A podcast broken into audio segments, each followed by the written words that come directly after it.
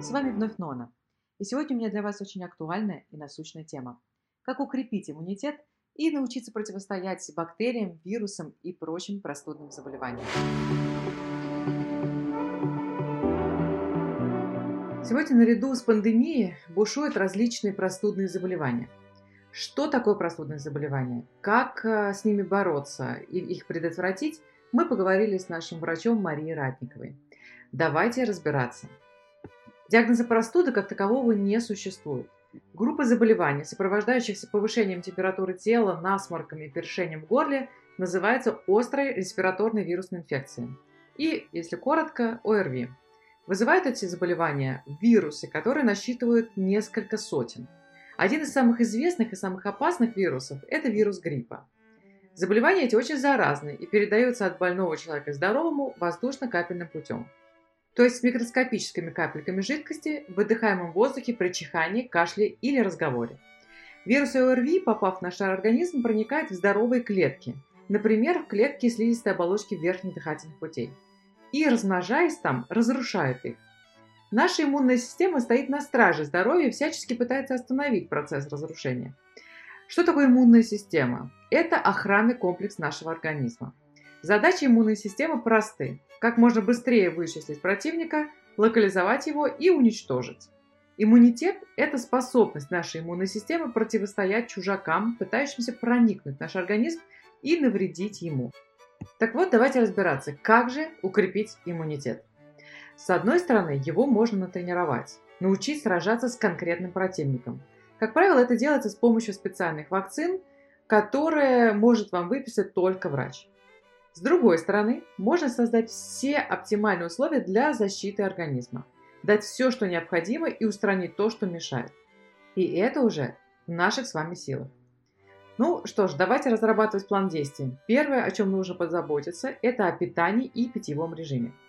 Не секрет, что помимо белков, жиров и углеводов, для поддержания здоровья в нашей пище должно содержаться достаточное количество необходимых витаминов и минеральных веществ. Для иммунной системы это тоже, конечно, важно. А вот тот факт, что кишечник является частью не только пищеварительной, но и иммунной системы, почему-то не принимается в расчет и не так э, хорошо известен. На самом деле, способность распознавать вражеских захватчиков и эффективно с ними бороться во многом зависит от здоровья кишечника и дружественных бактерий, которые в нем живут. Наличие в кишечнике неправильных бактерий заставляет иммунную систему постоянно слишком напряженно работать, а это существенно снижает иммунитет. А может заставить наш организм расценить безобидные вещества вроде цветочной пыльцы как особо опасные, сразу же вызывая аллергические реакции. А еще нарушенная микрофлора кишечника может быть причиной снижения усвоения необходимых нам пищевых веществ, витаминов и минералов. Таким образом, для укрепления иммунитета нужно следующее – полноценно и разнообразно питаться, получать все необходимые витамины и минералы и помогать работать кишечнику, нормализовав его микрофлору. Давайте разбираться, что полезно для кишечника, а что вредно. Так вот, полезно. Первое – это пить достаточное количество воды. Рекомендованная норма 30 мл на 1 кг веса. Разнообразные травяные чаи, отвары, морсы без сахара, вода с имбирем, мятой и лимоном тоже считаются. Второе Получать с пищей достаточное количество пищевых волокон, клетчатки, пектина и так далее. Для нормальной работы кишечника в день необходимо съедать не менее 500 граммов свежих овощей и фруктов, а также употреблять в пищу цельные злаки и необработанные крупы. Третье. Можно дополнительно включить в свой рацион продукты, содержащие антиоксиданты и полезные макро- и микроэлементы.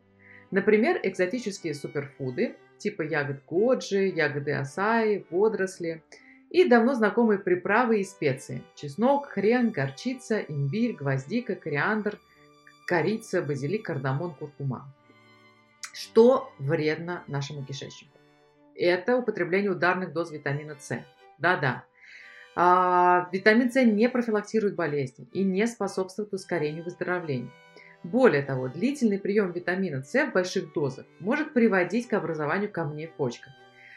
Их можно и нужно принимать, но только в рекомендованных дозировках. Второе. Очистительные клизмы и детоксы. Залежи шлаков и токсинов в нормально работающем кишечнике – это миф. Да, пожалуйста, запомните это. Слишком активная стимуляция работы кишечника чистит его от своей полезной микрофлоры, что здоровее его явно не делает.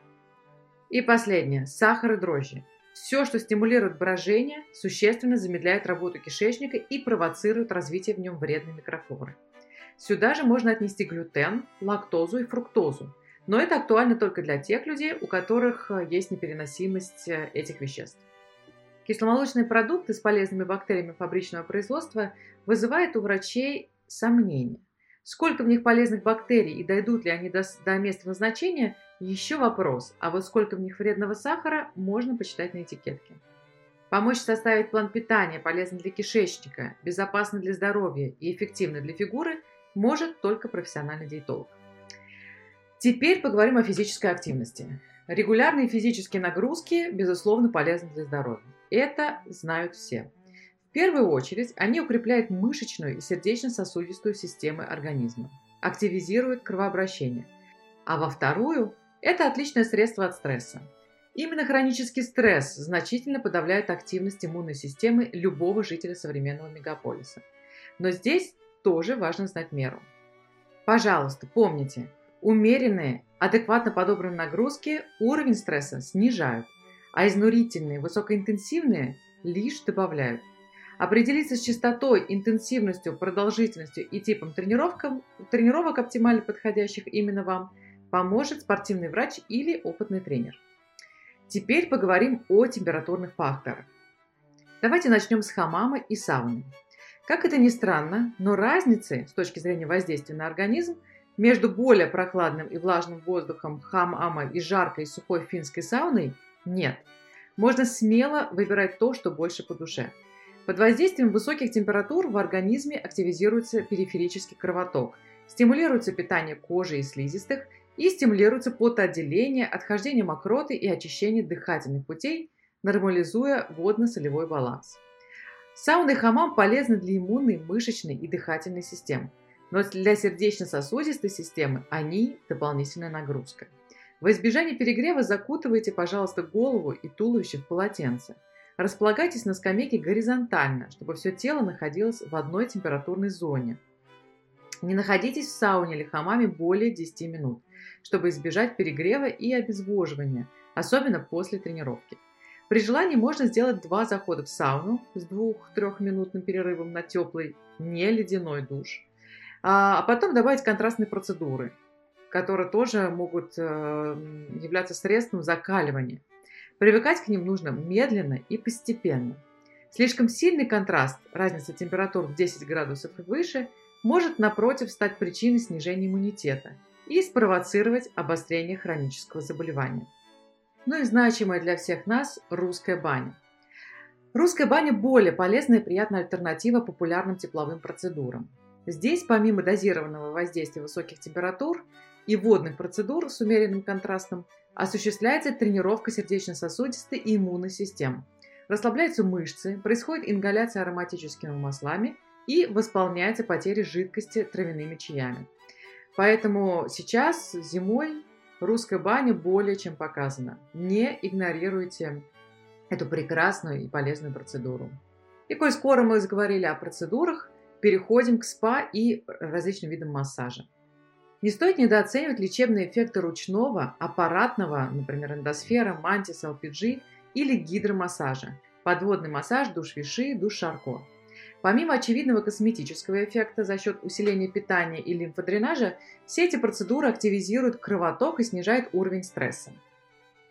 Воздействие на рефлексогенные зоны, снятие нервно-мышечных блоков в сочетании с ароматерапией, подключение дополнительных физических факторов – и дополнительного питания, увлажнения и минерализации дает комплексный, оздоровительный и профилактический эффект. Поэтому, если вы давно мечтали сделать обертывание от тальон, например, или попробовать какую-то магнитную терапию типа мантис, делайте, не бойтесь, это всегда только на пользу организма. Ну и сейчас немного неожиданный поворот. Поговорим о Солнце и его влиянии на наш организм. Как вы понимаете, оно достаточно мощное, сильное и важное для нас. Не все витамины можно в достаточном количестве получить из продуктов питания. Активную форму супер важного для нашего здоровья витамина D мы приобретаем за счет солнца. Солнечный витамин крайне важен не только для усвоения кальция, но и для регуляции белкового и углеводного обмена, а также для формирования здорового иммунитета. В холодное время года солнечных дней становится значительно меньше. Мы все, мы все реже пребываем на улице и укутываемся в теплую одежду. Однако это не повод бежать в солярий. Ультрафиолетовое излучение в высоких дозировках может быть вредно для здоровья. Да и загорелой до черноты кожи вырабатывает значительно меньше витамина D, чем полагается. Но выход все же есть. И он состоит в том, чтобы чаще бывать на улице. Для этого подойдут все аутдор занятия. Скандинавская ходьба, беговые лыжи, фигурное катание, хоккей. А еще можно совместить приятное с полезным и отправиться в один из регулярных фитнес-туров на солнечное морское побережье. Давайте подумаем и поговорим о том, что делать, если вы уже заболели. Так вот, если вы уже чувствуете озноб, першение в горле, у вас начался насморк, заниматься профилактикой и укреплять иммунитет, к сожалению, уже поздно. Просто дайте своему организму возможность спокойно справиться с инфекцией. Воздержитесь от физических нагрузок, водных и температурных процедур. Во время болезни организм и так работает в усиленном режиме. Даже привычные нагрузки для него становятся тяжелыми и могут спровоцировать переутомление и стресс. Это может замедлить выздоровление и увеличить риск возникновения осложнений. Лучшее, что можно сделать в этот период, просто обеспечить себе покой и обильное теплое питье. В случае необходимости использовать жаропонижающие средства и сосудосуживающие капли в нос. А еще использовать одноразовые медицинские маски при общении с другими людьми, если отлежаться дома у вас не получается. Помните, что у любого из записанных выше методов укрепления иммунитета имеются противопоказания. Чтобы выбрать, какой из них подойдет лично вам, а какой нет, проконсультируйтесь, пожалуйста, с врачом. Будьте здоровы!